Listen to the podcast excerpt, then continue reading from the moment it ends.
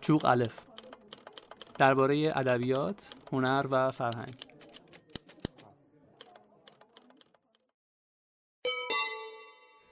شما به پادکست خبری چوغلف گوش می‌کنید. من ماید مرتزوی و من پریچهر باغری هر هفته چند خبر لغمه ای از دنیای فرهنگ و هنر و ادبیات رو براتون می‌خونیم.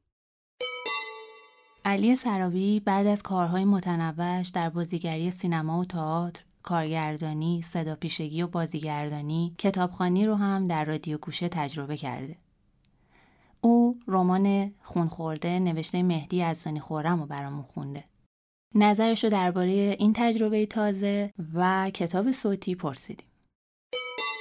اگر ما کتابخانی را یک هنر بدانیم در واقع در کشور خودمون حداقل یک هنر اون رو بدانیم خب به وجود اومدن کتاب صوتی در این جامعه ای که ریتمش مدام تند و تندتر میشه به نظر من خالی از لطف که نیست خودش هنری مضاعف شمرده خواهد شد. برای اینکه باعث میشه که مردم در این ریتم تند جامعه دعوت دوباره بشن به کتاب خواندن. به اتفاقی که در کشور ما مدت هاست رو به افول رفته و رنگ باخته شده.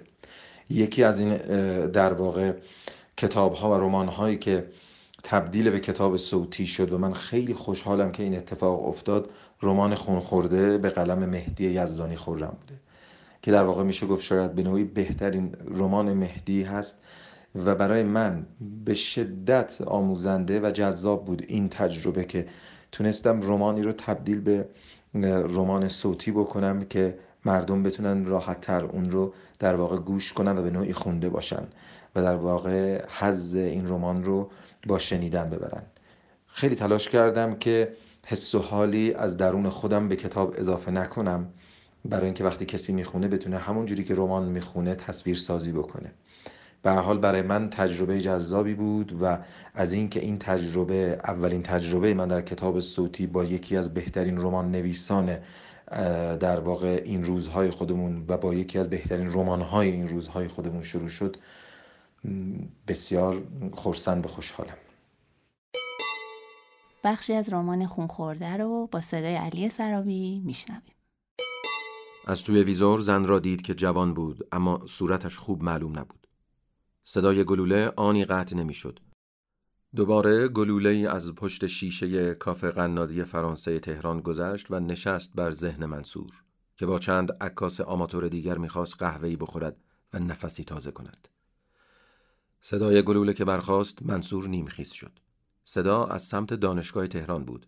خیابان آرام بود ولی پر از جوانانی که شتابان راه می‌رفتند در آن هوای ابری.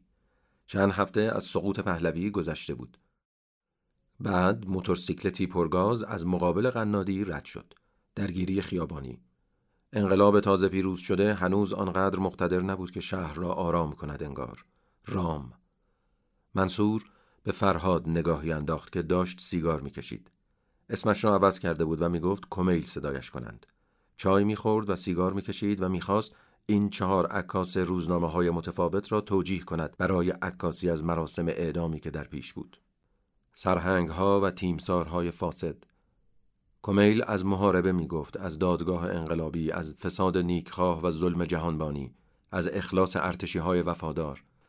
از اینکه هر کس نمی توانست بیاید و این عکس ها قرار بود تاریخ را صادر کنند. چند هفته یک بخشی به نام تجربیات کتاب فروش داریم. این هفته هم پای صحبت یکی از کتاب فروش های همین شهر بزرگ و شلوغ و پرترافیک اما هنوز دوست داشتنی نشستیم. سلام بهار مقدم هستم. الان حدود چهار ساله که تو کتاب فروشی کار می‌کنم و سه ساله که تو کتاب فروشی نشر چشم پریز هستم.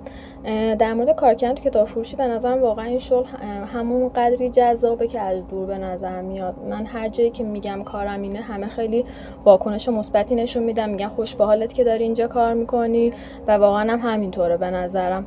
اینکه فرصت اینو دارم که هفته سه چهار روز کتابایی که میاد مثلا کتابای جدید رو بتونم یه مروری بکنم ورق بزنم بینشون انتخاب بکنم و اکثر اوقات هم نمی‌تونم مقاومت کنم که نخرمشون. در نتیجه تو خونه کلی کتاب نخونده دارم که اصلا نمی‌دونم کی فرصت می‌کنم اینا رو بخونم ولی خب میخرمشون دیگه. قبلا اصلا اینجوری کتاب نمیخوندم. یه کتابو میخریدم میخوندم تموم می‌شد می‌رفتم سراغ بعدی اون یکی رو میخریدم.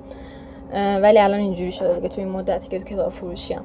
یه چیز دیگه جذاب برای من نوجوانایی که میان کتاب فروشی و می‌خوان اولین کتابای مهم زندگیشون رو بخونن. من این بچه‌هایی که نمی‌دونن چی می‌خوان بخونن شک دارم بهشون هری پاتر معرفی می‌کنم.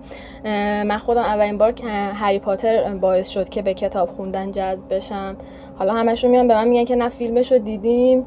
دیگه احتیاجی به کتابش نداریم که. البته من اینجا خیلی ناامید میشم. به نظرم کتابش با فیلمش خیلی فرق داره و اصلا یه چیز دیگه است یه اتفاق خیلی خوبی که برای من تو این سال افتاده همکارایی بوده که توی کتاب فروشی داشتم. آدمای خیلی جالبی بودن کتابای خیلی خوبی به معرفی کردن دوستای صمیمی پیدا کردم. شده مثلا یه کتابی اومده هممون نشستیم با هم خوندیمش و هفته بعد اومدیم در موردش با هم صحبت کردیم.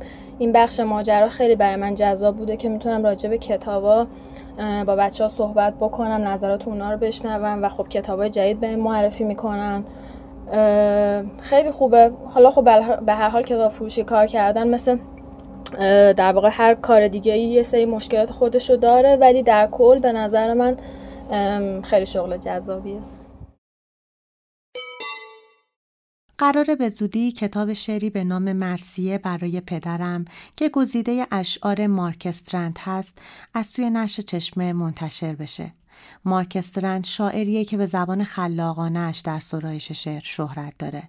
این پادکست رو با شنیدن اولین شعر این مجموعه با صدای مترجمش سعدی گلبیانی به پایان می‌بریم. مرسیه برای پدرم اول تن توهیت دستها مال تو بودند بازوها مال تو بودند اما تو خود آنجا نبودی. چشمها مال تو بودند اما بسته بود نمی گشود. خورشید سرد آنجا بود. ماه لغزان بر شانه های سپید تپه آنجا بود. باد خلیج بتفورد آنجا بود. نور سبز پرید رنگ زمستان آنجا بود. دهان تو آنجا بود اما تو آنجا نبودی. وقتی کسی سخن می گفت پاسخی در کار نبود. ابرها فرود آمدند بناهای آب کنار در آن دفن شد و آب خلیج هیچ نمی جنبید مرغهای دریایی خیره ماندند. سالها ساعتهایی که تو را نیافتند پیچیده بر مچهای دیگران. دردی در کار نبود ساکت شده بود. رازی در کار نبود نه چیزی برای گفتن. سایه خاکسترش را به هر سوی پراکند. تنت آنجا بود اما تو آنجا نبودی. هوا بر پوستش میلرزید. تاریکی بر چشمهاش خم شده بود. اما تو آنجا نبودی. دوم پاسخها. چرا به سفر رفتی؟ چون خانه خیلی سرد بود. چرا به سفر رفتی؟ کار هر روزم بود میان سپیده و شامگاه. چه پوشیده بودی؟ بلوزی آبی، پیراهنی سپید، جوراب و کراوات کهربایی چه پوشیده بودی؟ هیچ نپوشیده بودم ردایی از درد گرمم می کرد با که خوابیده بودی؟ هر شب با زنی دیگر خوابیده بودم با که خوابیده بودی؟ تنها خوابیده بودم همیشه تنها خوابیدم چرا به من دروغ گفتی؟ گمانم همیشه حقیقت را گفتم چرا به من دروغ گفتی؟ چون حقیقت مثل هیچ چیز دیگری دروغ نمی‌گوید و حقیقت را دوست میدارم چرا می روی؟ دیگر هیچ چیز برایم معنا ندارد چرا می روی؟ نمی‌دانم هرگز ندانستم چقدر باید منتظرت بمانم؟ منتظرم نباش خستم و می‌خواهم بخوابم آیا تو خسته ای و می‌خواهی بخوابی؟